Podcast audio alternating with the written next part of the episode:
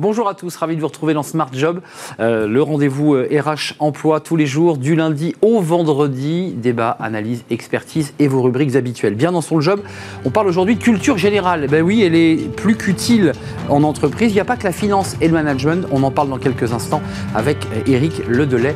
On fera un point avec lui sur euh, peut-être ces lacunes en culture générale de certains collaborateurs. Un jeune, une solution avec la société Alterteora, un capitaine d'industrie avec sa DG qui nous parlera de ses embauches et de ses ambitions. Ce sera dans un jeune une solution. Et puis dans le cercle RH, un grand entretien avec Benoît Serre, le vice-président de l'Association nationale des DRH. L'occasion de dresser le bilan de cette année 2021, bilan chaotique, vague Covid, transformation des organisations. À quoi peut ressembler l'année 2022 On fera le point avec lui dans quelques instants. Et puis pour terminer, fenêtre sur l'emploi, euh, la première édition du concours hors circuit avec Emmanuel Ferry, le président d'Ogilvy. Voilà le programme tout de suite, c'est bien dans son job.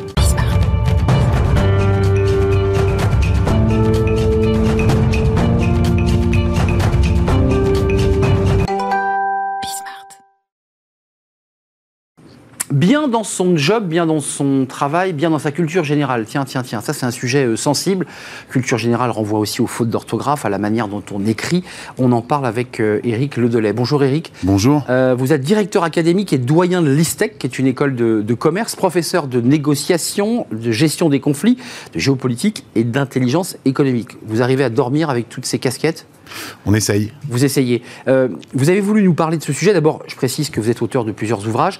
Euh, les sept négociations qui ont, qui ont fait l'histoire de France, euh, édition Fil Rouge avec Jean-Édouard Grézy, qui est souvent venu sur notre plateau. Et puis ce livre, alors, pour ceux qui ont 40 ans, on va s'y retrouver, de Mike Giver à Game of Thrones, quand les séries TV nous enseignent le management. vous avez eu un pied dans l'entreprise, dans l'accompagnement, le coaching, la formation, puis êtes aujourd'hui enseignant. Commençons par l'entreprise.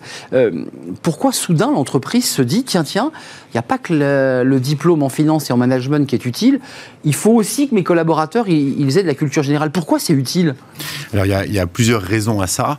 Euh, ce qu'on constate d'abord, c'est que le Covid a été une sorte d'accélérateur pour mettre ou remettre de la culture générale dans l'entreprise, parce que euh, pendant les confinements, les expos étaient fermés, les musées étaient fermés, les cinémas étaient fermés, et donc les salariés ne pouvaient plus, n'avaient plus accès euh, à la culture, et donc il a fallu, il a fallu en remettre, et c'est à ce moment-là qu'on constate que que, ça a commencé à se développer. Et puis, il y a une, il y a une deuxième raison, c'est que les entreprises se rendent compte qu'on est rentré dans une économie de la connaissance et que forcément, si on veut contribuer euh, à la société, ça rentre dans les missions de l'entreprise, notamment dans l'entreprise à mission, il faut produire de la connaissance et la production de connaissances passe forcément par, par les collaborateurs et le fait de, de mettre sur le papier. Sauf que les, faits sont terribles. Hein. C'est l'étude Voltaire euh, avec Ipsos qui est sortie la fin octobre. 76% des managers sont confrontés quotidiennement aux lacunes de leurs équipes. Des lacunes, ça peut être quoi, pour donner quelques exemples? Des, fautes dans les mails euh C'est des fautes d'orthographe dans les mails, c'est des difficultés d'élocution, c'est des problèmes d'expression de, orale et écrite. Euh, ça ressemble à ça. Et, et le souci, c'est que ça participe de cette culture générale au sens large. C'est pas uniquement des connaissances en histoire, en, en sculpture, en peinture ou euh, ou en art, mais c'est aussi le fait de pouvoir s'exprimer, puisque la langue euh, est vecteur de pensée et que forcément il faut pouvoir euh, exprimer clairement ce qu'on ressent, et, c'est un souci qu'on constate aujourd'hui. Eric, il y a deux sujets dans la culture générale. ensuite, on parlera à l'enseignant, celui qui donne des cours, qui découvre des étudiants avec des niveaux parfois moyens, mais euh, il y a peut-être un malentendu sur la culture générale, parce qu'effectivement, il y a des grandes entreprises de cosmétiques euh, qui proposent à leurs salariés des grandes conférences sur Léonard de Vinci, sur la culture, sur l'art contemporain. Là, on est dans la culture générale brute, mais là, on vient d'évoquer tout de suite euh, les fautes d'orthographe, c'est-à-dire des basiques éducatifs. Alors effectivement, mais il faut réussir à, former ou à reformer les, les, collaborateurs sur le sujet. Mais ce qu'on constate, c'est que pendant des siècles, on a formé l'honnête homme avec les humanités, et puis il y a à peu près une 15-20 ans, on est passé sur une approche par compétence, et l'approche par compétence a pris le pas euh, sur tout le reste, et euh, finalement renvoyant le collaborateur à une certaine utilité sociale, de, il ne pouvait être utile qu'à partir du moment où il avait telle ou telle compétence et qu'on l'aidait à développer ses compétences. Et on se foutait d'ailleurs de savoir s'il avait des, la culture générale, c'était pas l'objet. Complètement, mais on se rend compte aujourd'hui que finalement les, les problèmes sont extrêmement complexes, qu'il n'y a plus de solution univoque pour chaque problème, et que pour ça on a besoin d'un bagage intellectuel intellectuelle qu'il faut remettre au goût du jour. Et c'est pour ça qu'on qu'on essaye de militer ou que moi-même je donne des conférences sur l'histoire dans un certain nombre de grandes entreprises pour aider finalement les collaborateurs à, retrouver ce, bagage culturel que pour la plupart ils ont, ils ont peut-être perdu depuis au moins le lycée. Il y en a mm. certains qui n'ont pas fait d'histoire depuis le lycée.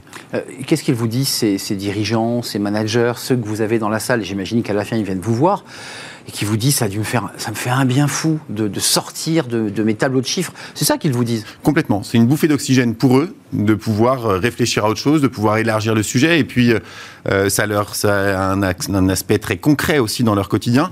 C'est Churchill qui disait que si on veut voir loin dans le futur, il faut savoir regarder loin dans le passé.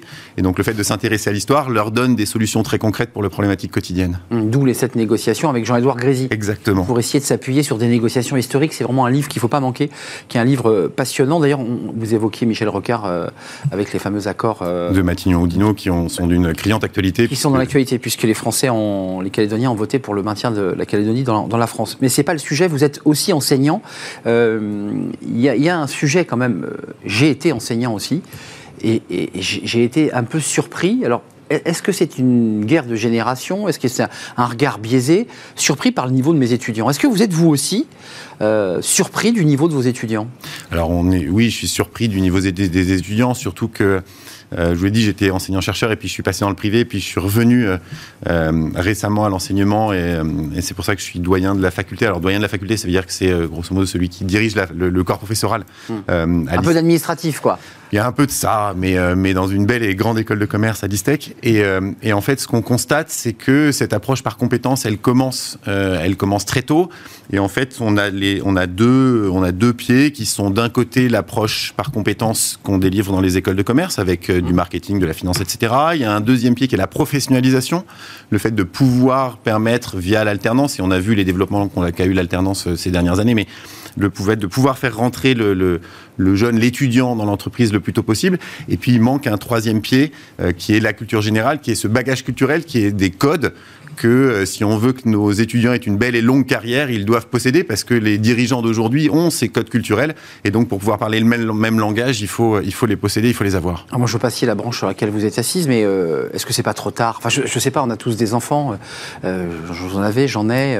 ils ont le nez sur, devant le téléphone. Ils suivent TikTok, Instagram, Snapchat. Enfin, j'en passe et des meilleurs. Ils ouvrent peu de livres. ils sont une petite minorité à vraiment aller acheter des livres en librairie. Euh, est-ce qu'on n'a pas changé d'air? Est-ce qu'on n'est finalement pas la vieille génération, finalement, exigeant des choses qui n'existent plus en vrai? On a peut-être changé d'air. En attendant, il y a quand même des fondamentaux qui restent. Le fait de raconter des histoires, moi je le vois avec mes enfants, c'est alors c'est mon côté historien, mais le fait de leur raconter des histoires, euh, ça marche toujours, qu'on soit sur TikTok, sur Instagram. Regardez les, les, les influenceurs euh, qui ont le plus de followers aujourd'hui racontent des histoires. Il y a d'ailleurs, euh, que ce soit Instagram, Snapchat et autres, sont passés sur des stories. On est en permanence en train de raconter des histoires. Et ce bagage culturel, c'est peut-être un moyen de, de l'acquérir en racontant des histoires aux gens. Alors pas forcément des, des vidéos de chats, mais, mais plutôt de revenir sur les, grandes figures du passé ou les grands peintres ou les grands sculpteurs, peu importe, mais à partir de, permettre d'élargir les horizons. Mais vous, l'enseignant qui récupérez ces étudiants en école de commerce, donc qui ont euh, quand même 12 ans d'école derrière eux, peut-être plus d'ailleurs. Euh, c'est pas trop tard Comment on fait pour, euh, pour rectifier le tir, comme on dit? Parce que là, vous avez des étudiants qui vous disent tiens, je vais vous montrer une photo. Vous me citiez le général de Gaulle. Vous avez des étudiants qui regardent et qui disent ça me dit quelque chose, mais je vois pas trop. Enfin, c'est incroyable ce qu'on fait, c'est qu'il faut remettre des humanités et il faut rétablir. Enfin, je veux dire, pendant 1500 ans ou 2500 ans, euh, l'humanité a fonctionné en se référant aux grands anciens et en, essayant d'acquérir les bases de la culture classique. C'est ce qu'on essaye de remettre, justement, ou c'est ce que euh, on essaye d'impulser. Il y a d'autres écoles de commerce qui le font, mais, euh, mais à l'ISTEC, on y est particulièrement sensible. de remettre d'abord des cours de grammaire, d'orthographe en première année, histoire d'avoir les bases que vous évoquiez tout à l'heure. C'est les profs de français, ça, qui gèrent ça. Exactement. Et puis, et puis derrière, de les ouvrir sur le monde avec euh, avec un bagage culturel euh, qui leur sera nécessaire derrière dans la vie. Ça, c'est vous qui prenez en charge cette, euh, cette fonction de les éveiller à la culture générale ou vous avez des professeurs spécialisés dans l'histoire de l'art Alors, on a des professeurs spécialisés. On est en train de, on a recruté un enseignant sur l'histoire de la pensée économique, par exemple. Parce que parce qu'on en a besoin et que l'approche par compétence est bien, mais il faut élargir aujourd'hui le spectre et ça suffit plus. Quel conseil vous donneriez aux entreprises? Parce que je leur dis, vous, vous venez de l'entreprise, hein, le retour à l'enseignement est, très, est, très, frais. Euh, qu'est-ce qu'elles peuvent faire, les entreprises? Alors, Les grandes, ils réfléchissent, elles ont des structures. Mais les entreprises de taille moyenne, comment elles font? Elles sont confrontées aussi à ces problèmes. Il faut euh, avoir, en termes de politique RH, euh, il faut inciter les salariés euh, à produire de la connaissance. Et pour ça, il faut les aider. C'est compliqué d'écrire, c'est dur d'écrire. Euh, vous le savez, vous, avez publié plusieurs ouvrages, mais il faut encourager les salariés à, produire. Et en fait, quand on, quand on publie un post sur LinkedIn ou sur n'importe quel réseau social, si on lit le post, si celui qui lit le post n'apprend rien, finalement, on lui a volé du temps. Et ce qu'il faut, c'est euh, arrêter de voler du temps aux gens et leur permettre d'apprendre quelque chose. Donc il faut produire de la connaissance et la mettre sur le papier. Ça, ça c'est, l'aspect académique. Est-ce que c'est pas la vidéo qui est en train de prendre l'image, c'est-à-dire le fait que quelqu'un qui peut faire des fautes d'orthographe à l'écrit produise des vidéos et, et qui fasse finalement qu'il devienne l'ambassadeur de son entreprise et qu'il cartonne? Enfin, je veux dire, après tout, lui, il dit je fais des fautes, mais regardez, je parle de mon entreprise quand même. Alors, peu importe le média qu'on choisit finalement, mais, euh, mais effectivement, c'est c'est vraiment cet aspect de production de connaissances. Et, euh, et d'ailleurs, il y a certains cabinets qui sont plutôt à la pointe. Je pense à des cabinets, alors il y a certains cabinets qui se définissent même plus comme cabinets de chasse de tête, et je pense au cabinet Lincoln notamment. Mm. Euh, ils accompagnent les talents tout au long de leur vie, et dans le cadre de cet accompagnement, euh, forcément, il y a le développement global des connaissances et des compétences euh, des collaborateurs, y compris sur le fait de savoir écrire. Donc il est plus que jamais utile d'armer, de, d'armer parce que c'est vraiment d'armer ses collaborateurs en, en, connaissances historiques, politiques. C'est quoi la culture générale dans votre définition? C'est quoi quelqu'un qui a de la culture générale? C'est tellement vaste. Eh oui. Euh, c'est tellement vaste, mais c'est être capable de discuter avec tout le monde euh, et d'avoir les codes des différents milieux. J'ai le souvenir, si je peux me permettre de vous raconter une petite anecdote. Allez-y, bah, racontez-moi une histoire. J'ai un, j'étais en contact avec quelqu'un qui venait de rentrer au Comex et, euh, et, au Comex, il va à une réunion avec son grand patron et ils sont deux heures dans la voiture tous les deux et donc c'est une chance immense de pouvoir échanger. Et, et le grand patron lui dit, mais alors qu'est-ce que t'en penses? J'ai pensé que le séminaire de fin d'année cette année, on pourrait le faire à Beyrouth. Et là, le problème, c'est que le collaborateur, il sait pas où est Beyrouth et il sait pas que c'est la ville de Wagner et donc il découvre que son. C'est pas Beyrouth. Non, c'est pas Beyrouth, c'est Beyrouth. Beyrouth. et, euh, et d'un seul coup, il se retrouve, il sait pas quoi dire, il sait pas quoi faire et donc le, le problème il est là, c'est qu'il s'agit pas d'aimer ou pas Wagner, il s'agit juste d'avoir ce vernis qui va permettre de, de communiquer, d'avoir les mêmes codes que son interlocuteur. Ça se termine comment cette histoire en voiture? Il a ouvert la porte, il l'a déposé sur le bas côté, il a non, il a jonglé, etc. Mais si on avait pu lui éviter ce moment de malaise, euh, ça, aurait été, euh, ça aurait été intéressant. Donc la culture générale est essentielle et on l'acquiert aussi en lisant, en ouvrant des livres, en, en se documentant, euh, des, livres qui sont parfois des livres professionnels, parce que j'ai vu que ces livres cartonnaient. C'est aussi l'occasion d'accéder à une forme de culture générale. Exactement. c'est un biais aussi d'accès au, savoir et puis aux romans et aux documentaires. Mais vous allez jusque-là dans, le champ de... Peu importe le média, mais je vous dis, il y a, a peut-être deux mots d'ordre. C'est un, cultivez-vous, peu importe le média que vous choisissez, que ce soit d'ouvrir des livres, que ce soit de regarder des émissions, des documentaires, etc. Et puis produisez de la connaissance. Hmm. Contribuez à la vie de la cité en produisant de la connaissance. Donc écrivez. Donc écrivez. Écrivez ou faites des vidéos ou peu importe, mais, euh, mais produisez de la connaissance. Écrivez et relisez écrivez et relisez. Et relisez, parce que c'est vrai que c'est rédhibitoire. Deux fautes d'orthographe dans un texte magnifique. Ça ne passe pas. Ça vous fait tomber le, texte. Merci Eric Ledelay d'être venu sur notre plateau. Vous êtes directeur académique et doyen de l'ISTEC, qui est une école de, commerce, mais, mais on l'a entendu, qui euh, propose des formations euh, aux premières années, euh, en orthographe, en grammaire, pour reprendre les bases. Même sur le, cursus de 5 ans, on propose Au fil une de l'eau. approche, exactement. Voilà, pour avoir des, approche beaucoup plus large. des cadres et managers bien formés sur tous les plans, et professeurs de négociation, de gestion des conflits géopolitique et intelligence économique. À ne pas manquer les sept négociations qui ont fait euh, l'histoire de France avec euh, Jean-Édouard Grézy, et puis ce livre de Mike Giver, ça je me rappelle, ça me rappelle mon enfance, à Game of Thrones, quand les séries TV nous enseignent le management. Merci de nous avoir euh, rendu visite.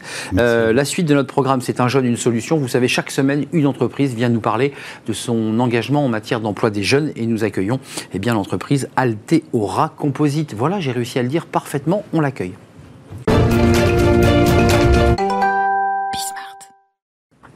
Un jeune, une solution en partenariat avec euh, les entreprises qui ont décidé eh bien, de s'engager pour l'emploi des, jeunes. Euh, aujourd'hui, nous accueillons euh, Bénédicte Durand. Elle est avec nous. voilà. Bonjour Bénédicte, merci d'avoir répondu à notre invitation. Vous êtes directrice générale d'Alteora Composite. C'est pas facile à dire, hein, Alteora, Alteora, mais je, vais réussir. Je pense qu'au fil de l'émission, je vais réussir à, à, le dire convenablement. en quelques mots, vous êtes un leader européen. Ce sont des, métiers, vous faites des métiers formidables dont la marque n'est pas connue. Alors oui, alors déjà, bon, le, nom aujourd'hui c'est Alteora, puisque au sein d'Alteora, en fait, on a différentes euh, filiales d'activités d'exploitation dans laquelle notamment on va trouver Messelec Composite pour le coup. Et Messelec est une marque plutôt connue, mais euh, nous on a profité de la crise euh, au sens grec du terme pour faire le lien avec euh, votre invité précédent pour insuffler du changement chez nous et, faire évoluer notre nom. Et pour vous aider, Alteora, ça, vient de en fait Altea qui est la qui est une déesse grecque et de Altea qui est la mauve en botanique et lieu de notre siège social. Et Aura pour la région Auvergne-Rhône-Alpes. Une fois qu'on sait ça, on le prononce avec beaucoup plus de fluidité. Bah oui, Alteora, composite, bah voilà, regardez, c'est fluide. Et en plus, vous insufflez de la culture générale pour faire le lien avec la, la séquence précédente. Euh, quelques mots sur votre entreprise, parce qu'effectivement, Messelec est connue. Elle, elle a, plusieurs euh, sites industriels, me semble-t-il. Messelec, qu'est-ce que vous faites exactement? Exactement. Donc nous, on est des industriels. Euh, on conçoit et on transforme des pièces à base de matériaux composites et de polymères. Donc des pièces qui vont servir. Alors je prends des exemples assez emblématiques. Hein, les, toits des colonnes Maurice de la ville de Paris. Ça sort de, nos usines parce que c'est vraiment un travail collectif. Actuellement aussi, on fait des toits pour des camping-cars, par exemple pour une marque assez connue. Euh, et on fabrique aussi des coffrets pour tout ce qui va être électricité, gaz, télécom, etc. On fabrique par an 10 millions de pièces avec un peu plus de 200 collaborateurs sur euh, quatre sites répartis sur la région Auvergne-Rhône-Alpes. Euh, quelques mots sur euh, la difficulté que vous avez, j'imagine, puisqu'on a beaucoup, beaucoup d'industriels qui viennent sur notre plateau, qui nous disent on a un mal fou à recruter des gens compétents, ayant les bonnes compétences. Est-ce que vous êtes confronté à ce problème? Et j'imagine, c'est sûrement la raison pour laquelle vous vous êtes ou vous allez vous tourner vers un jeune une solution. Alors tout à fait. Alors moi j'ai rejoint un jeune une solution parmi pour le coup parmi les pionniers euh, parce que ça fait déjà, euh, enfin on, était vraiment là à l'origine d'un jeune une solution. On est ambassadeur euh, pour le territoire ardéchois où je me situe. voilà, évidemment aujourd'hui on a des difficultés de recrutement. On en avait un peu moins avant la crise. Maintenant, c'est assez exacerbé avec différentes différentes raisons à ça, mais c'est vrai qu'on est sur des croissances qui sont importantes et du coup l'attractivité est, bah, bah, vraiment un enjeu important. Et puis, bon, on est sur un double phénomène. Hein. Euh, l'industrie, il y a quand même eu un, grand désamour de l'industrie toutes ces dernières années. Donc, on est confronté aussi à un problème générationnel. Et c'est pour ça qu'un jeune une solution, moi, ça m'a tout de suite euh, parlé et on, s'est mis dans la roue là-dessus très vite, parce qu'en fait, on a aussi la, la, notion de devoir passer le relais en fait entre une génération qui va partir à la retraite et puis des jeunes qu'il faut accompagner parce que les métiers industriels, il y a une part qui s'apprend à l'école. Ah et puis il y a surtout beaucoup de pragmatisme et beaucoup de choses assez empiriques où on accompagne aussi les collaborateurs. Euh, tant, tant, par la transmission de savoir que par l'expérience. Euh, quelques mots et même plusieurs sur les, vos recherches, parce que vous êtes évidemment en recrutement. Combien de personnes euh, à recruter? Quels sont les secteurs d'activité ou les postes que vous recherchez? Donc nous aujourd'hui, on a une vingtaine de postes ouverts, donc c'est, euh, vous voyez, c'est quasiment 10% euh, de nos effectifs, donc c'est euh, très important puisqu'on est aussi au-delà de ça en forte croissance, avec un plan de développement ambitieux, parce que on a une cible à 2026 de 100 millions d'euros de chiffre d'affaires, donc pour ça, évidemment qu'on a besoin de talents et de compétences. Donc on recherche des chefs d'équipe, des coordinateurs, des opérateurs, des roboticiens, des chefs de projet, euh, globalement, enfin voilà, pas mal de métiers qui sont concernés en fait par, ce, par ces recrutements. Euh, vous en êtes où là sur ces 20 Parce que vous en avez 20, vous allez vous appuyer sur la, plateforme, donc vous êtes une des pionnières. Euh, comment ça se passe? Quels sont les retours que vous avez? Parce que vous l'avez dit très bien, il y a des salariés très compétents qui partent à la retraite. Et il faut pouvoir bah, faire monter, je dirais, en compétences ceux qui arrivent. C'est pas si simple. Non, c'est pas simple. Après, nous, on a des, des campagnes qui sont euh, assez massives en fait sur les alternants, puisqu'on a euh, cette année, par exemple, 14 alternants qui nous ont rejoints. Donc ça, c'est euh, c'est vrai que ça a été remis en valeur et remis sur le devant de la scène grâce au plan Un jeune une solution et les entreprises s'engagent. voilà, donc ça, il faut vraiment qu'on continue. On a recruté également neuf collaborateurs voilà, dans les dans les jeunes. donc voilà, il y a une limite d'âge, Un jeune une solution. Donc voilà, dans la dans la bonne limite d'âge. Donc voilà, c'est continuer à recruter et puis être en capacité aussi en fait d'accompagner ses collaborateurs qui potentiellement ont moins d'expérience, mais que l'entreprise, pour moi, a pour devoir aussi d'accompagner, de continuer à former et du coup d'intégrer en fait dans nos équipes. Euh, il vous apporte quoi ces alternances C'est quoi? C'est plus fluide? Ça permet de pouvoir mieux les former? C'est différent de ce que vous aviez connu auparavant dans des formations, j'irais, plus classiques d'enseignement technique? Bah, C'est cette notion de relais en fait dont je parlais tout à l'heure. Moi, ce partage en fait de entre les générations que je trouve absolument euh, absolument magique. Et puis ils apportent euh, bah, ils apportent de la fraîcheur ils apportent de la jeunesse évidemment.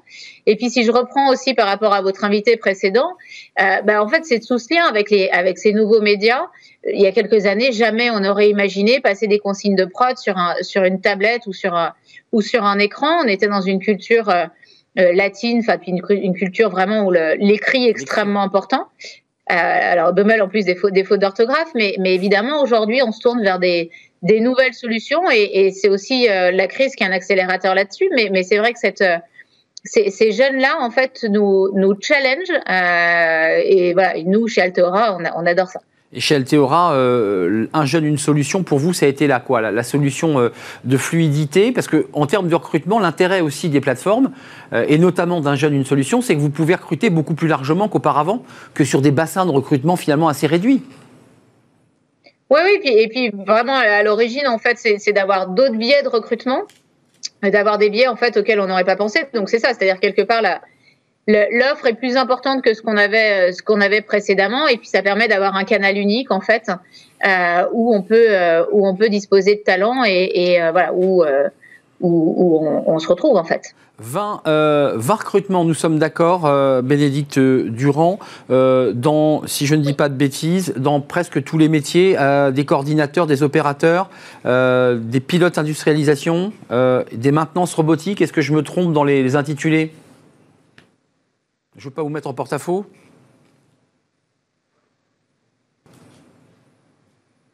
Bon, eh bien, je crois que nous avons perdu Bénédicte Durand qui nous parlait du, siège de euh, Aura. Vous avez été exhaustif. J'ai été exhaustif. exhaustif à ce jour. Bon, j'ai pas, pas dit de bêtises. Je vous ai vu. J'ai vu que vous recherchiez sur la liste les, postes que je citais. Donc 20 postes ouverts. Allez donc dans la rubrique recrutement Alteora Composite. Vous aurez compris ce que voulait dire Alteora, euh, et qui fait référence évidemment à cette déesse. À l'origine, c'était Messelec, euh, Messelec, qui fait des produits composites. Merci Bénédicte Durand de nous avoir euh, rendu visite. J'espère que vos recrutements vont bien se passer. Euh, les vins sont ouverts toujours, avant de nous quitter, c'est sûr, euh, il y a déjà des recrutements. Les vins sont ouverts. Les vins, les vins sont ouverts. Sont ouverts. Les vins sont ouverts. Merci en tout cas de nous avoir rendu visite.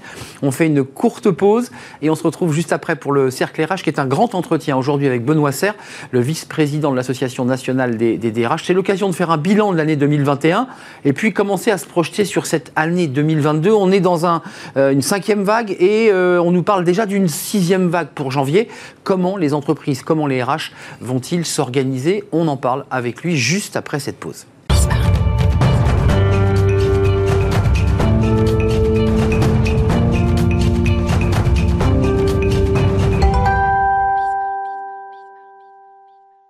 Le cercle RH est un grand entretien aujourd'hui avec euh, Benoît Serre. Bonjour Benoît. Bonjour. Ravi de vous revoir. Ben moi aussi. Vous êtes le vice-président de l'Association nationale des, DRH, vice-président délégué pour être euh, précis, et vous êtes DRH de L'Oréal France. Euh, commençons par le début, parce que ensemble on va faire le, bilan de l'année 2021, parce que ça a quand même été une année très chaotique et complexe. On est dans la cinquième vague, euh, nouvelle vaccination. Et le patron de la PHP, Martin Hirsch, dit aujourd'hui, ce matin même, on va entrer dans une sixième vague en janvier. Est-ce qu'il y a chez les DRH comme ça une forme de, de stress permanent? C'est-à-dire que depuis un an, les DRH n'ont jamais été autant en première ligne en se demandant euh, comment l'avenir va être fait. Et là, c'est très angoissant parce que tous les mois, on change de, on change de, variant. Oui, alors paradoxalement, en fait, euh, ça fait presque deux ans maintenant qu'on est sur le pont. Ça va faire deux ans au de mars, quoi. Donc on a, on a déclenché une, une forme de compétence ou une forme d'habitude à gérer la situation. C'est vrai qu'on se serait passé de la cinquième. J'ai entendu ce matin effectivement Martin Hirsch parler de la sixième avec le variant Omicron, qui est assez crédible puisqu'en fait on a noté que la Grande-Bretagne est soumise au variant Omicron et on a historiquement à peu près trois semaines de retard sur la Grande-Bretagne. C'est ça. De toute façon, on va, on va se le prendre aussi. Donc c'est vrai que pour les, pour les DRH, c'est pas tellement la, la gestion d'une nouvelle vague qui constitue euh, un vrai problème.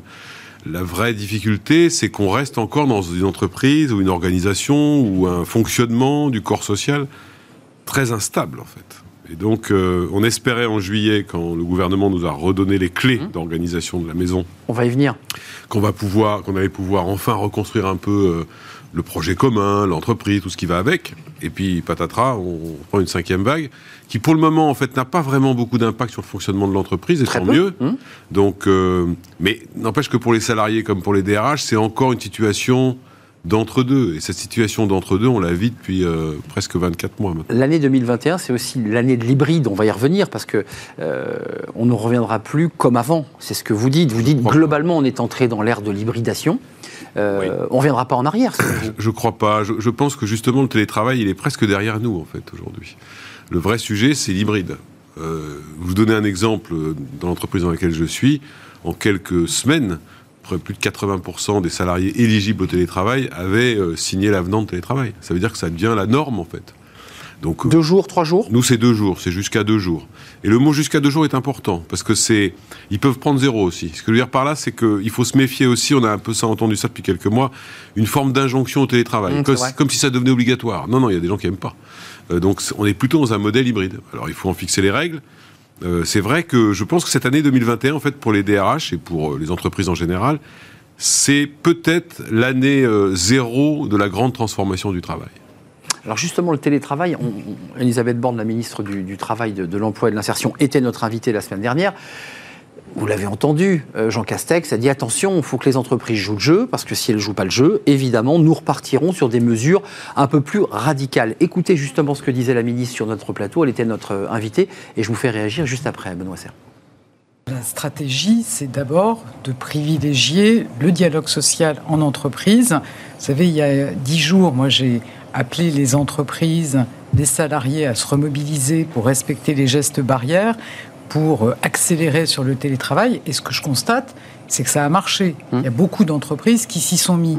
Et quand ça peut se faire dans le dialogue social, ça permet de tenir compte des situations de salariés qui peuvent avoir mal vécu la période Certains, oui. de télétravail intense au printemps. Ça permet aussi de tenir compte du fait que dans une équipe, il y a un moment, on peut avoir besoin de boucler un projet et on a besoin d'être là, pendant que dans une autre équipe, au Hmm. contraire, on a plus de marge et on peut être davantage en télétravail. De la Donc, souplesse, du donc, pragmatisme. fondamentalement, je suis convaincu que ça se passe bien si on peut le faire dans le dialogue social, dans chaque entreprise.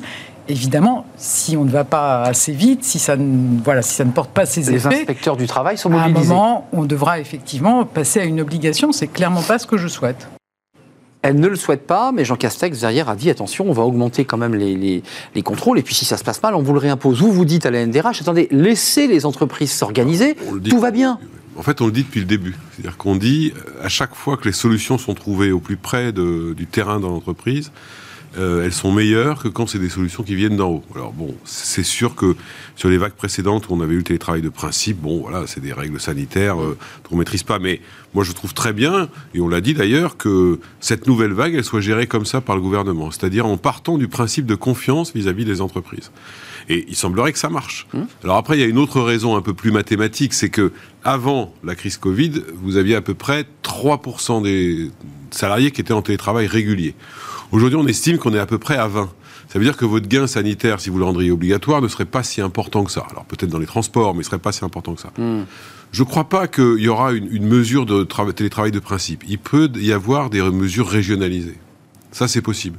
On verra. Pour le moment, on n'a pas de, de nouvelles dans ce sens-là. Le Premier ministre nous a dit débrouillez-vous pour faire un peu plus de télétravail et on n'aura pas à régler. Si ça marche pas bien, alors on régulera. Pour le moment, c'est pas ce qui est prévu. On a un con- conseil de défense sanitaire aujourd'hui ou demain, je crois. Donc on va voir. Euh, un mot sur le pass sanitaire obligatoire en entreprise. Ça, c'est un sujet qui avait été mis sur la table, assez rapidement retiré d'ailleurs. C'est vrai qu'on impose aux restaurateurs, aux discothèques de fermer, aux restaurateurs de contrôler les passes, dans les lieux sportifs aussi, et pas dans l'entreprise. Oui, C'est- assez étrange. Je reconnais que c'est un, débat et c'est une question qu'on peut avoir. Euh, Par exemple, dans des entreprises euh, relativement nombreuses, il y a des restaurants d'entreprise qui accueillent par jour plus de monde que n'importe quel restaurant. euh, Bien sûr. Paris. Donc euh, le pass sanitaire qui est imposé dans les restaurants, ça pourrait être logique. Je pense que Comment vous l'une expliquez des ra- que- je pense que l'une des raisons, c'était d'éviter d'importer dans l'entreprise une espèce de fracture entre euh, ceux qui sont vaccinés, ceux qui ne le sont pas, ceux qui ont le pass, ceux qui doivent se faire Créant des 24 conflits dans l'entreprise. Voilà. Je pense que c'est assez euh, bien vu sur un plan euh, managérial. Sur un plan sanitaire, je ne sais pas, mais c'est sûr que Euh, le risque qu'on pourrait avoir, c'est que demain, des salariés à qui on maintient de tenir le masque, gestes barrières, euh, viennent un petit peu dire, attendez, c'est quand même pour ceux qui n'ont pas le pass sanitaire qu'on est obligé de faire tout ça. Hmm. Après, dans la réalité des entreprises, si vous regardez le nombre de personnes vaccinées en France, en entreprise, ça veut dire que vous avez au moins le même nombre. Hmm. Donc c'est vrai que c'est un, un problème assez secondaire, mais je ne suis pas certain du coup que le pass sanitaire qu'on imposerait à tout le monde réglerait le problème. Mais hmm. c'est en tout cas une mesure de prudence pour éviter des fractures internes dans l'entreprise. Donc vous n'y aurez pas été, vous n'y êtes pas défavorable à cette idée. Si le gouvernement avait dit pass sanitaire obligatoire en entreprise, vous auriez dit bah pourquoi pas? Bon, on aurait appliqué effectivement, ça aurait sans doute compliqué un peu les choses. On aurait appliqué parce que en plus le gouvernement euh, maintenant vous savez qu'il faut un test de moins de 24 heures en fait pour pouvoir le pass sanitaire. Donc c'est hmm. vrai que pour des gens qui ne l'ont pas et pour le moment ils auraient tous les jours il faut faire avoir c'est tous les jours, donc c'est quand même des conditions un peu particulières. Et puis l'autre point, c'est qu'on n'aurait pas voulu que parce que vous n'avez pas de passinette sanitaire, alors je ne peux pas entrer dans l'entreprise, alors je me mets en télétravail plein temps, parce que là, c'était pire que tout. Hum. Oui, il y, a ce risque-là, puis il y avait l'enjeu de, la rentrée qui était de dire on va compter le nombre de salariés dans les services publics à la personne qu'on va devoir euh, licencier parce qu'ils sont. Voilà, on a bien vu comment ça s'est passé. -dire que si on ça, le sanitaire dans l'entreprise, alors est-ce que ce serait la même jurisprudence que pour les soignants? On voit un peu peu le, résultat aujourd'hui de la jurisprudence en question. Donc. Euh, Bon, je pense, pense, que pour le moment, le gouvernement n'a pas fait ce choix-là. Euh, ce que dit la ministre, et on partage ce point de vue-là, c'est-à-dire c'est de dire geste barrière, vaccination, et puis on arrivera plus ou moins à s'en sortir peut-être dans ces conditions-là, même si on sait aujourd'hui que la vaccination est insuffisante pour s'en sortir, semble-t-il. Ça me semble assez clair avec ce nouveau variant dont on dit, dont l'OMS, hein, c'est l'OMS qui le dit, dit que le vaccin finalement est assez peu efficace. Donc ça pose quand même. Oui, alors le vaccin il est efficace sur les cas graves, je crois que c'est ça le sujet, mais Martin ce matin était assez inquiétant. Quand même. Oui, la sixième vague nous, nous attend et nous tend les bras.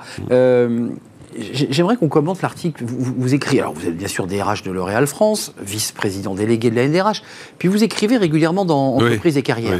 Euh, l'article sur euh, qualité de travail, qualité de vie, qualité de travail, je le trouve assez subtil, permettez-moi de vous le dire, euh, parce que justement vous soulevez quelques, quelques éléments comme ça de frottement, de, de tension. Vous dites, en résumé, les entreprises ont fait un énorme effort en matière de QVT euh, pour que le salarié se sente bien dans son travail, dans son emploi, mais vous dites qu'il faut quand même pas perdre de vue en même temps que la raison pour laquelle il vient dans l'entreprise, c'est pas pour son bien-être, c'est d'abord pour, pour le dire simplement, pour produire, créer de la valeur et de la richesse.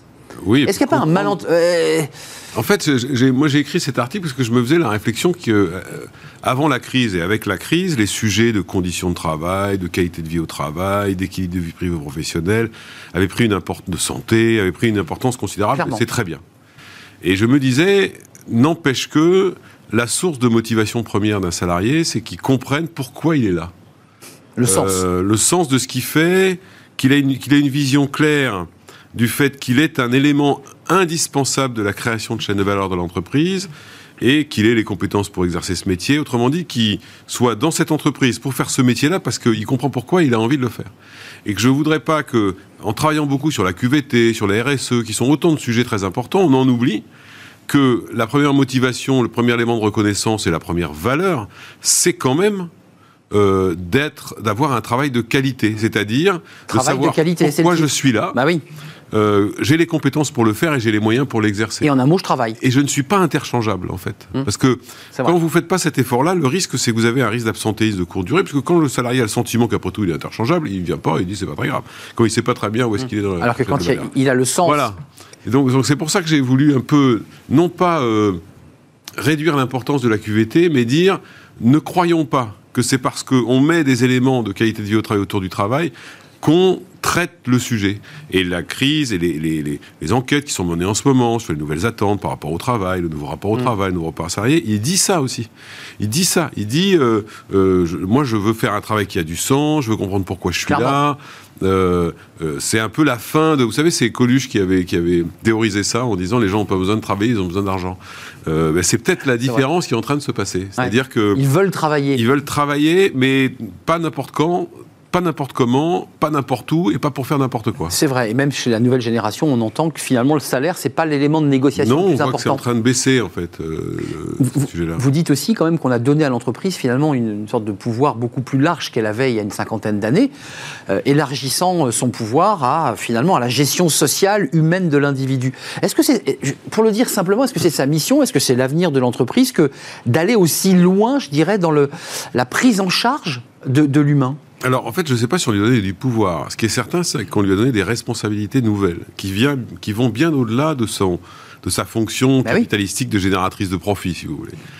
Euh, D'une part, je trouve que c'est pas mal parce que ça permet de reconnaître l'entreprise. L'entreprise n'a pas qu'une fonction de production. Hum. Elle a une fonction de régulation de la société. On le voit d'ailleurs en ce moment. Sur qui, vers qui on s'est tourné d'abord pour essayer d'accompagner le traitement de cette pandémie? Vers l'entreprise, à qui on a appelé responsabilité, qui ont pris des engagements plus ou moins forts, vers qui on se retourne pour l'entreprise pour participer à la lutte contre le réchauffement euh, climatique ou euh, la dégradation de la planète, vers l'entreprise. Donc c'est reconnaître à l'entreprise qu'elle a un rôle euh, qui va bien au-delà de sa fonction de production. Ce que les entrepreneurs sont prêts à prendre. Mais ils sont prêts à prendre si on leur reconnaît ce rôle. Autrement dit, que si c'est pas que un rôle qui consiste à se faire contrôler ou à se faire taper dessus quand on ne le respecte pas. Donc il faut donner un peu de temps. Puis après, il faut bien comprendre que tout ça, ça coûte relativement cher. Bien sûr. Et que par conséquent, euh, ce rôle social de l'entreprise, il est fondamental. D'ailleurs, C'est la RSE, hein, pour le dire. Enfin, voilà, l'équilibre économique social, il n'est pas nouveau. Mais là, maintenant, il est, il est profondément ancré euh, dans le fonctionnement des entreprises, mais surtout, il est profondément ancré dans l'attente des candidats, des jeunes générations, Exactement. pour rejoindre l'entreprise. C'est Donc, ce que vous demander. celle qui voudrait pas, en fait, elle n'a pas le choix. Et Parce recrute pas. Elle va avoir du mal ou à recruter ou à fidéliser, en tout cas. Ouais. On n'arrive pas à savoir parce que finalement il y, a, il y a une désaffection de l'État. On le voit dans le livre de Stewart Shaw et de Frédéric Dabi, où les jeunes considèrent que c'est l'entreprise Oui. qui a plus euh, d'importance et de poids, et l'État a rétrogradé. L'entreprise a beaucoup beaucoup Oui, d'importance aux yeux des jeunes. Et on n'arrive pas à savoir si c'est l'entreprise ou, ou- ou les salariés qui finalement arrivent à aiguillonner l'entreprise pour lui dire tu dois changer parce que sinon j'irai pas chez toi. Eh ben, je pense que ça a changé.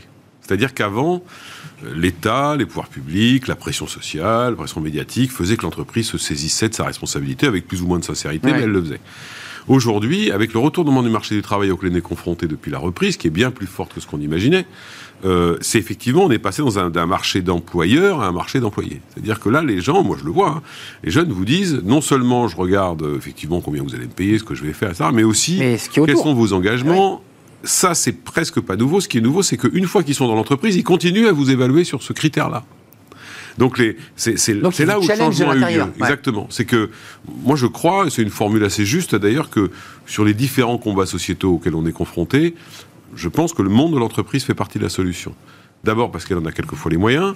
Deux, elle constitue quand même un corps, une unification du corps social à peu près cohérente. Et puis la troisième raison, c'est que d'une certaine manière, ça lui donne toute sa valeur d'existence dans la société. Mmh. C'était un peu triste quelquefois de voir quelques entreprises réduites, on le voit d'ailleurs de temps en temps avec des modèles d'investissement malheureux, réduites au fait de produire de la richesse ou de la redistribuer entre des actionnaires.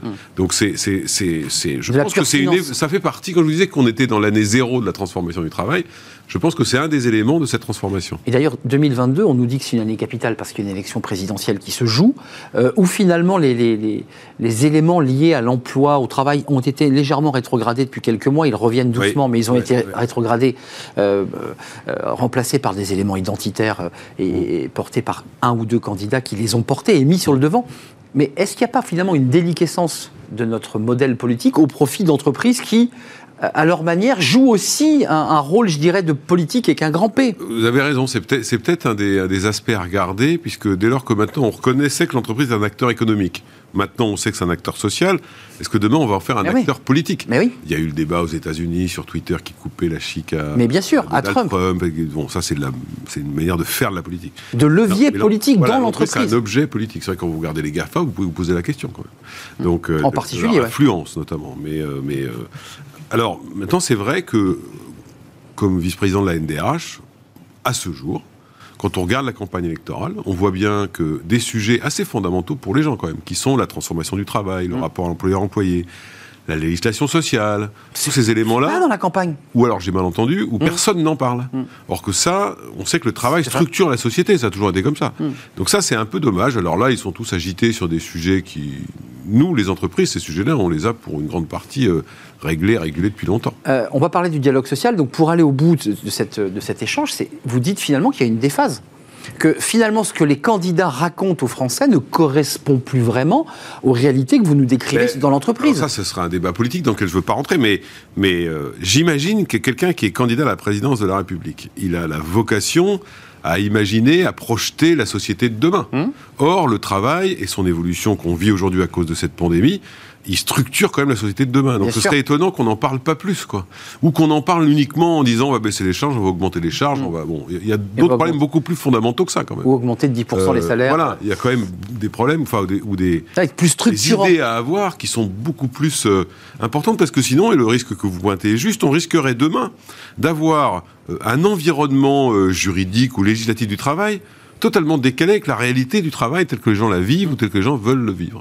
C'est ça le, le problème. Donc on- peut-être que quand la campagne va vraiment démarrer, on aura des débats sur le sujet. Quand elle va démarrer, peut-être en janvier, il faut attendre. Les... Ouais, Laissons passer les fêtes de Noël et on vous réinvite. Euh, le dialogue social, c'est un sujet qui vous tient très à cœur. Dans cet article euh, Qualité de vie et travail de qualité dans entreprise et carrière, euh, vous dites d'abord pour le télétravail, pas besoin de signer à chaque fois des accords, on peut faire des chartes. On peut, il y a moyen de faire des chartes. puis On a beaucoup parlé de ces accords, la NDRH ouais, en a parlé. Il- en est où ce dialogue social? Parce qu'on a l'impression comme ça que c'est réservé à un cénacle d'espère. Les Français voient ça d'un peu loin. On ne sait pas trop ce qui s'y passe. Euh, il a encore son utilité. Il est nécessaire ce dialogue social? Alors, il est, je dirais qu'il est indispensable au plus près du terrain. On a tous vécu ça pendant la pandémie, c'est-à-dire que le dialogue social sur le terrain, dans l'entreprise, dans l'entreprise, ouais. il était d'une richesse, d'une intensité incroyable. Sinon, on n'aurait pas réussi à faire tout ce qu'on a fait, probablement. Euh, en revanche, c'est vrai que le dialogue social au niveau national, C'est de la politique. par moment, il semble un peu euh, déconnecté. D'ailleurs, j'ai noté dans l'extrait que vous avez mis de l'interview de la ministre du Travail qu'elle elle, elle fait appel, elle fait référence au, au dialogue social de ça, terrain, c'est Une pragmatique. vieille ancienne, ça. Mais c'est bien. Mais oui, mais alors, je, je ferai crédit à ce gouvernement que ce soit pas qu'une vieille ancienne, puisque les ordonnances de 2017 dans ce travail, elles ont organisé ça. Elles l'ont reconnu en disant l'entreprise par accord. Donc peut-être qu'il faut aller plus loin d'ailleurs. C'est peut-être euh, imaginer de, de donner euh, euh, des avantages X ou Y à des entreprises qui font l'effort d'aller chercher un accord majoritaire avec les partenaires sociaux. C'est comme ça qu'on enrichira le, le dialogue social. Sur le télétravail, c'est vrai qu'on peut le faire par charte pour le moment. On n'est pas obligé de passer par le dialogue social. C'est mieux de le faire, mais c'est pas obligatoire. On l'a peu entendu. Mais, mais ça, on peut le faire pour les deux, c'est très bien, mais je pense que c'est important de regarder en disant les entreprises qui font l'effort d'aller chercher un accord majoritaire avec la du personnel ne peuvent pas être traitées strictement de la même manière Mm. que celles qui ne font pas cet effort. C'est peut-être ça Un bonus une malus, évolution, euh, du voilà, une sorte de social. bonus-malus du dialogue social, exactement. Ouais, c'est très intéressant. Euh, il nous reste 5 minutes, mais 2022, ça sera quoi? Parce qu'on a évoqué l'année hybride euh, comme un élément irrémédiable de la façon des organisations. L'année 2022, c'est quoi? C'est l'année des, augment- des augmentations de salaire C'est l'année de l'inflation Parce qu'on est, on est dedans. Alors, c'est vrai qu'au-delà de changer de modèle du travail, il semblerait qu'on est en train de, de voir évoluer quelques invariants économiques qu'on avait depuis des années, c'est-à-dire une inflation basse Très basse, ouais. euh, est très basse. Je crois aussi que 2022 et les suivantes, va, on le voit sur le débat sur les salaires, va assez rapidement poser la question du partage de la valeur à redéfinir entre Ah oui. salariés, actionnaires. J'ai vu que Jouve, qui était, Monsieur Jouve, qui est déjà venu plusieurs fois chez Absolument. vous, avait Thibault Langsade. imaginé la solution euh, Thi- voilà, pardon, de- du groupe Jouve, donc Thibault Langsade, la solution du dividende salarié. Je trouve que c'est très idée, intéressant comme, euh, comme idée. Donc, je pense que ce sujet-là, il va apparaître. Mais Et on le voit parce que l'inflation vient monter, donc la pression sur le salaire, et en plus, vous, vous savez qu'il y a des, des zones où on n'arrive pas à recruter, tout simplement parce que les salaires sont trop bas. Mais ne jouer que sur les salaires, ce serait une erreur, parce que vous avez des entreprises aujourd'hui qui sont dans une situation de trésorerie qui sont quand même vrai. assez complexes. En revanche, le partage de la valeur créée, c'est sans doute un sujet qu'il va falloir euh, adresser. Euh, Est-ce que les DRH, parce que euh, vous êtes le DRH de, de L'Oréal, je ne sais pas si vous avez vous-même cette pression, parce qu'il y a des rentes de négociation de salaire, mais est-ce que vos collègues DRH, euh, qui sont 5000, me semble-t-il, oui, euh, un peu plus, de même, 5000 un peu maintenant, plus ouais. ça progresse, euh, est-ce qu'ils sont sous pression en matière salariale? Il y a des salariés qui leur disent il faut ouvrir des négos, on ne s'en sort pas. Bah, de toute façon, les négociations, on doit les ouvrir. C'est ce qu'on appelle la négociation annuelle Annuelle, hum. C'est en ce moment. C'est Laurent, les ouais. entreprises, c'est fini ou ça commence. Non mais un peu plus que d'habitude, c'est-à-dire... euh, C'est vrai qu'on on voit bien qu'il y a une forme de, de pression supplémentaire, un lié euh, à l'inflation, deux lié aux, déclarations des pouvoirs publics quand même, Hum. notamment euh, Bruno Le Maire au moment des journées du MEDEF, où il a quand même annoncé les salaires. Enfin, ça a déplu quand même beaucoup au patron du MEDEF. Bah, on, bah, on a dit que c'est Bah, c'était pas- jamais très malin en fait quand ils viennent se mêler de ce genre de choses. Euh, et puis la troisième, euh, le, le troisième élément, c'est qu'effectivement dans certains secteurs, je crois que Elisabeth Borne l'a rappelé, vous avez des conventions collectives qui prévoient des salaires minimums inférieurs au SMIC. Tout à fait. Il ne faut pas s'étonner que ces secteurs aient du mal à, à recruter, donc ça c'est un point. Et puis le dernier point, c'est, je crois, une attente assez forte de la part des salariés d'une certaine forme de reconnaissance, de tenir la barre malgré tout depuis deux ans. Donc cet ensemble-là, ça fait un cocktail qui ne met pas forcément une pression juste sur les salaires, mais qui met une pression justement sur la rentabilité individuelle du travail, je dirais. Hmm. Donc on voit que certaines entreprises euh, ont annoncé de, de renégociation des contrats d'intéressement, euh, bah, celles qui n'en ont pas.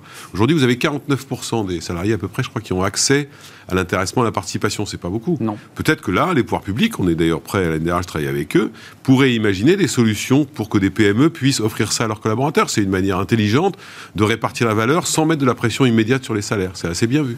Donc euh, oui, oui, je- le, Mm. Sujet en ce moment, il, il est un peu partout. Si vous le cumulez avec la prime inflation, avec ceci, avec cela, Qui va, qui va a- arriver. hein. Voilà, qui arrive en ce moment. C'est vrai qu'on a un tout petit peu de mal à, à s'y retrouver. Mm.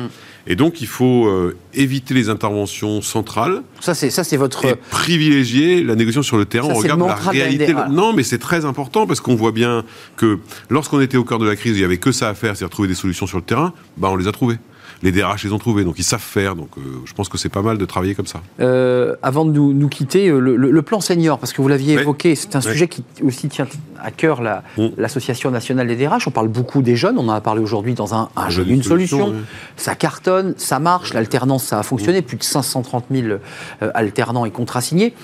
Sur les seniors, c'est toujours plus compliqué. Et vous portez ce sujet à la NDRH. Nous, on le porte depuis déjà trois ans. Donc, euh, en Mais- fait, on le porte, de, ça date de la- de l'annonce de, la réforme de retraite par le président de la République. Et depuis, euh, en Euh, alors, on a, on a fait quelques progrès depuis. D'une part, euh, la ministre du Travail s'est vraiment emparée du sujet, puisqu'elle dit que les deux sujets devaient être traités concouramment. Et oui, ensemble. Alors, et ça, c'est bien, c'est ce qu'on demande depuis longtemps, donc on est content. Je, je pense que ce serait intéressant de regarder comment on peut imaginer un- une sorte de plan, un senior, une solution, un peu calqué sur un jeu de solution, parce que ça marche pour jeu une solution. Ça pourrait marcher. Euh, alors, c'est vrai que ce qu'il faudra regarder dans quelques mois, c'est si les seniors qui avaient du mal à trouver un emploi euh, bénéficient de la reprise ou pas. dans laquelle on est, on Voilà. peut confirmer qu'on est Voilà, dans une voir. Il reprise. semblerait que ce soit le cas, mais il faut attendre quelques semaines ou quelques mois pour qu'on ait des chiffres euh, objectifs. Mais ça, ça reste un sujet important parce que, comme on le dit depuis le début, c'est pas un sujet économique, c'est un sujet sociétal. C'est-à-dire que si nos seniors demain font des retraités pauvres, alors vous avez une désorganisation profonde de la société qui, se, qui se met en Oui, place. vrai, au-delà de l'entreprise. Euh, au-delà de l'entreprise. Dans les liens Donc, euh, familiaux. C'est pour ça que c'est un sujet. Enfin, moi, je suis toujours très inquiet quand je croise des gens qui ont 57, 58 et qui, euh, malgré leurs efforts, malgré tout ce que vous voulez, ne, ne retrouvent pas d'emploi. D'ailleurs, vous avez noté que dans la réforme de l'assurance chômage, ils sont exclus du système de calcul et c'est très bien. Mais c'est bien de les protéger par les réformes diverses et variées. Mais il faut leur remettre le pied à l'étrier. ça, c'est la responsabilité collective de l'entreprise comme, de, l'en- comme, de, comme de, des pouvoirs publics, d'ailleurs. Ouais, ce qui pose quand même la question, et on n'a pas le temps, mais la question de l'employabilité, c'est-à-dire un senior qui quitte une entreprise après 25-30 ans de carrière, Ouais, ouais, mais il faut l'ingénieur maison, quoi. Il faut changer la méthode. Il faut arrêter de parler de seniors à 45 ans. C'est ça, c'est ça. Il faut décaler ça, il faut les mettre peut-être à... Nous, ce qu'on dit, c'est qu'il faudrait décaler 55. les seniors à 55 Oui. pour concentrer les moyens de soutien euh, de l'État notamment, ou de la solidarité nationale, sur une tranche d'âge plus réduite, donc moins de monde. Euh, 45-55, on a encore 45 quelques seniors, années. c'est- c'est un choc Oui, non, je psychologique, pense qu'il hein. faut mettre fin, il faut arrêter de, de parler de ça. Même le mot senior, d'ailleurs. hein. Oui, oui, je pense qu'il faut arrêter de parler de ça. Bon, euh, pour le moment, on- alors comme il n'y aura pas de réforme des retraites avant quelques mois, on verra. Mais en attendant, le senior qui aujourd'hui ne trouve pas de boulot, lui, réforme des retraites ou pas, il ne trouve pas de boulot. Donc euh, il faut, euh, il faut euh, essayer d'agir aussi fortement que les pouvoirs publics l'ont fait sur, euh, sur, les, sur les jeunes. Merci Benoît Serre d'être venu nous rendre Merci visite, à vous. d'avoir pris un peu de temps sur votre emploi du temps chargé DRH de L'Oréal France, vice-président délégué de l'Association nationale des DRH, qui a changé son logo d'ailleurs. Vous Oui, avez, vous avez retoiletté euh, le, le design et le look de, moderniser tout ça. Exactement, ça bouge à la NDRH. C'est un vrai plaisir de, de vous accueillir. Et puis, lisez les- ces articles, LinkedIn ou autres, euh, entreprises et carrières, qui sont des articles souvent euh, très subtils. Merci, c'est un vrai beaucoup. plaisir. Pour terminer notre émission, Fenêtre sur l'emploi, évidemment, on s'intéresse eh bien justement aux artistes. Mais ces artistes, vous savez, qui n'ont pas les bons contacts, qui ne peuvent pas accéder aux bonnes écoles. Vous allez voir, Ogilvy leur donne leur chance.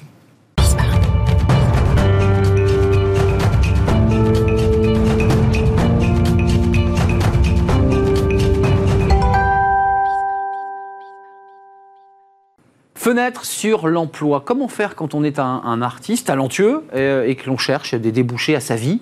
Bah, C'est pas toujours simple et on en parle justement avec euh, Emmanuel Ferry. Bonjour Emmanuel. Bonjour. Vous êtes président d'Ogilvy, euh, qui est une agence euh, Exactement. publicitaire.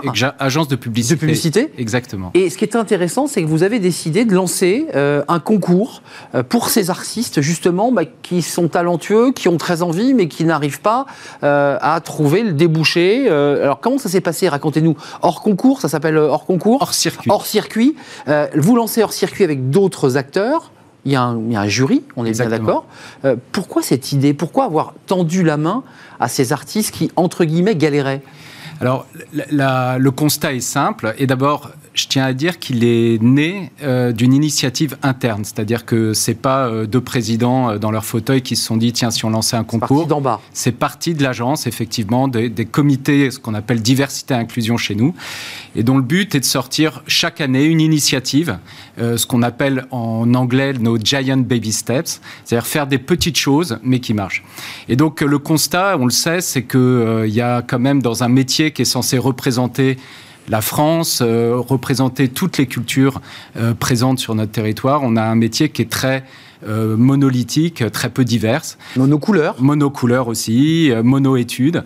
Et l'idée, c'était de se dire comment est-ce que nous, au Guilvy, on peut, à travers notre travail au quotidien, tendre la main vers justement ces artistes et tous ces talents, en fait, qui ne pensent même pas à venir travailler euh, dans notre monde, qui est le monde de la publicité. Vous nous dites que ces artistes qui ont des qualités, ils sont graphistes, ils sont peintres, euh, qu'importe, n'osent pas envoyer un CV ou même leur plaquette à des grandes agences comme la vôtre parce qu'ils se disent de toute façon j'ai aucune chance. Exactement. Et c'est ça. Ça part de principe. Et c'est ça qui est absolument dramatique, c'est que euh, et on l'a constaté d'ailleurs quand on a lancé l'appel à candidature.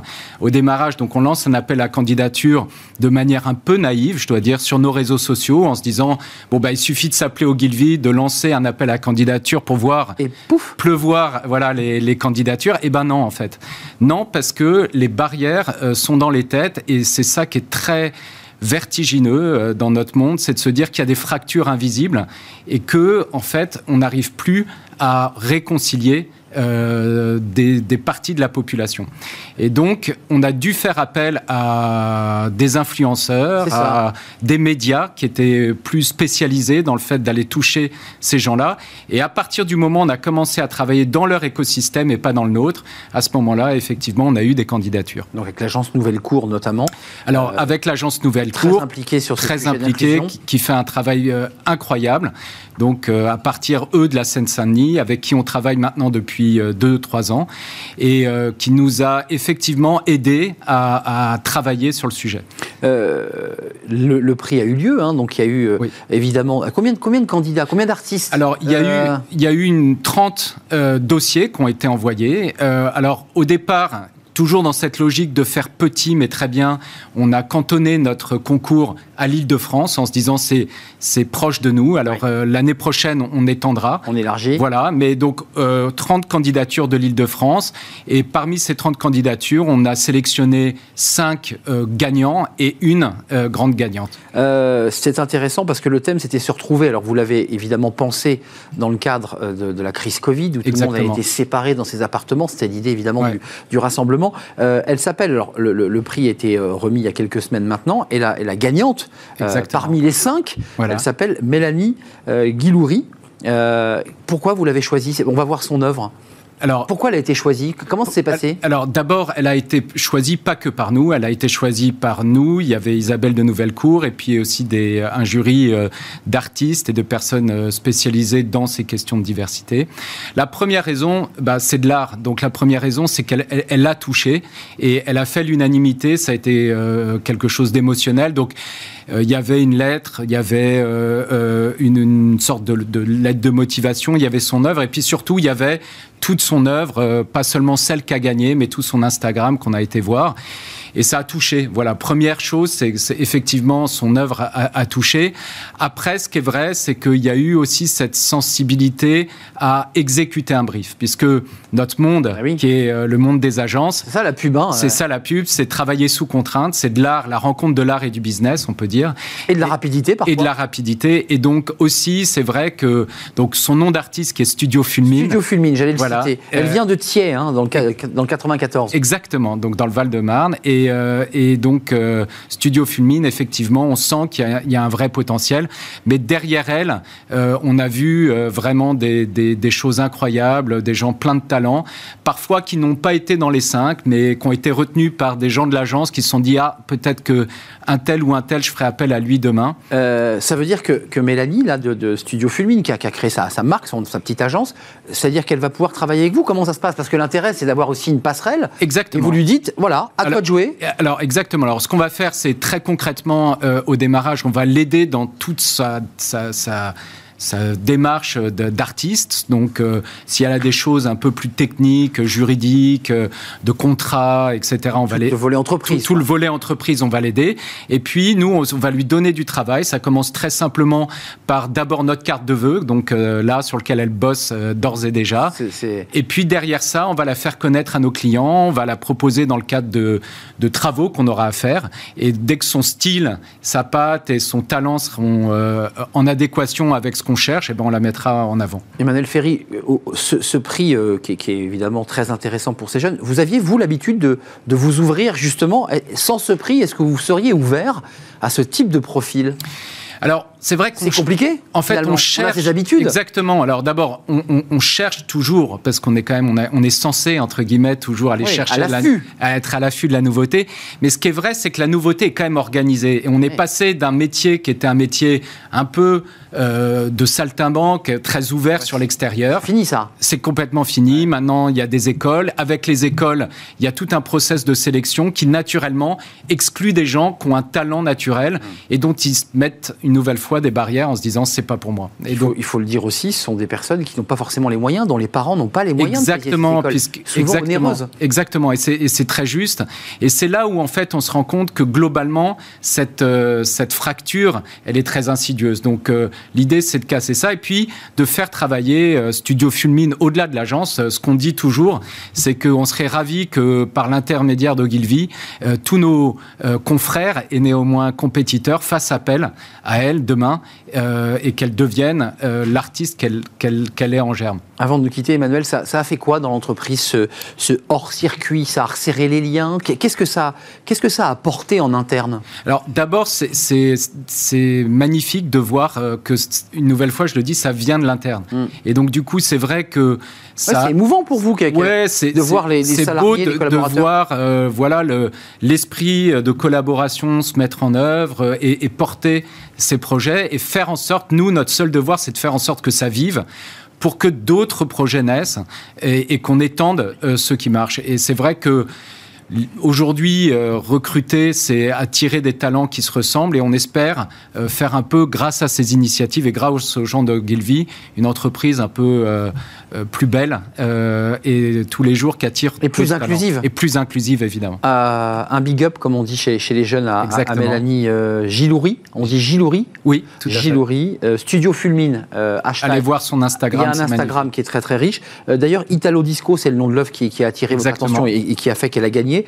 Euh, elle est passée où cette œuvre? Elle est où? Vous l'avez affichée dans votre bureau? Alors, elle est, euh, on l'a euh, sélectionnée. Il y avait des œuvres effectivement affichées, mais oui, on va l'afficher en grand dans, dans, les, dans les locaux. Merci Emmanuel Ferry de nous avoir rendu visite. Merci à vous de nous avoir hors circuit, première édition. Vous en faites une deuxième, on aura Ça, c'est sûr. Elle est prévue sur un autre thème, j'en suis sûr. Exactement. Avec des artistes, bah, il faut qu'ils viennent nombreux. Cette fois-ci, vous allez élargir le spectre. Merci d'être venu nous, avoir rendu visite, président d'Ogilvy. Vrai plaisir d'avoir partagé cette émission avec vous. évidemment, je remercie Merci euh, Alice Pitavi à la réalisation. Merci Amanda au son. Merci à Fanny Griesmer, évidemment, et Margot Ruot qui m'accompagne dans cette belle aventure. Je serai là demain. Bye bye.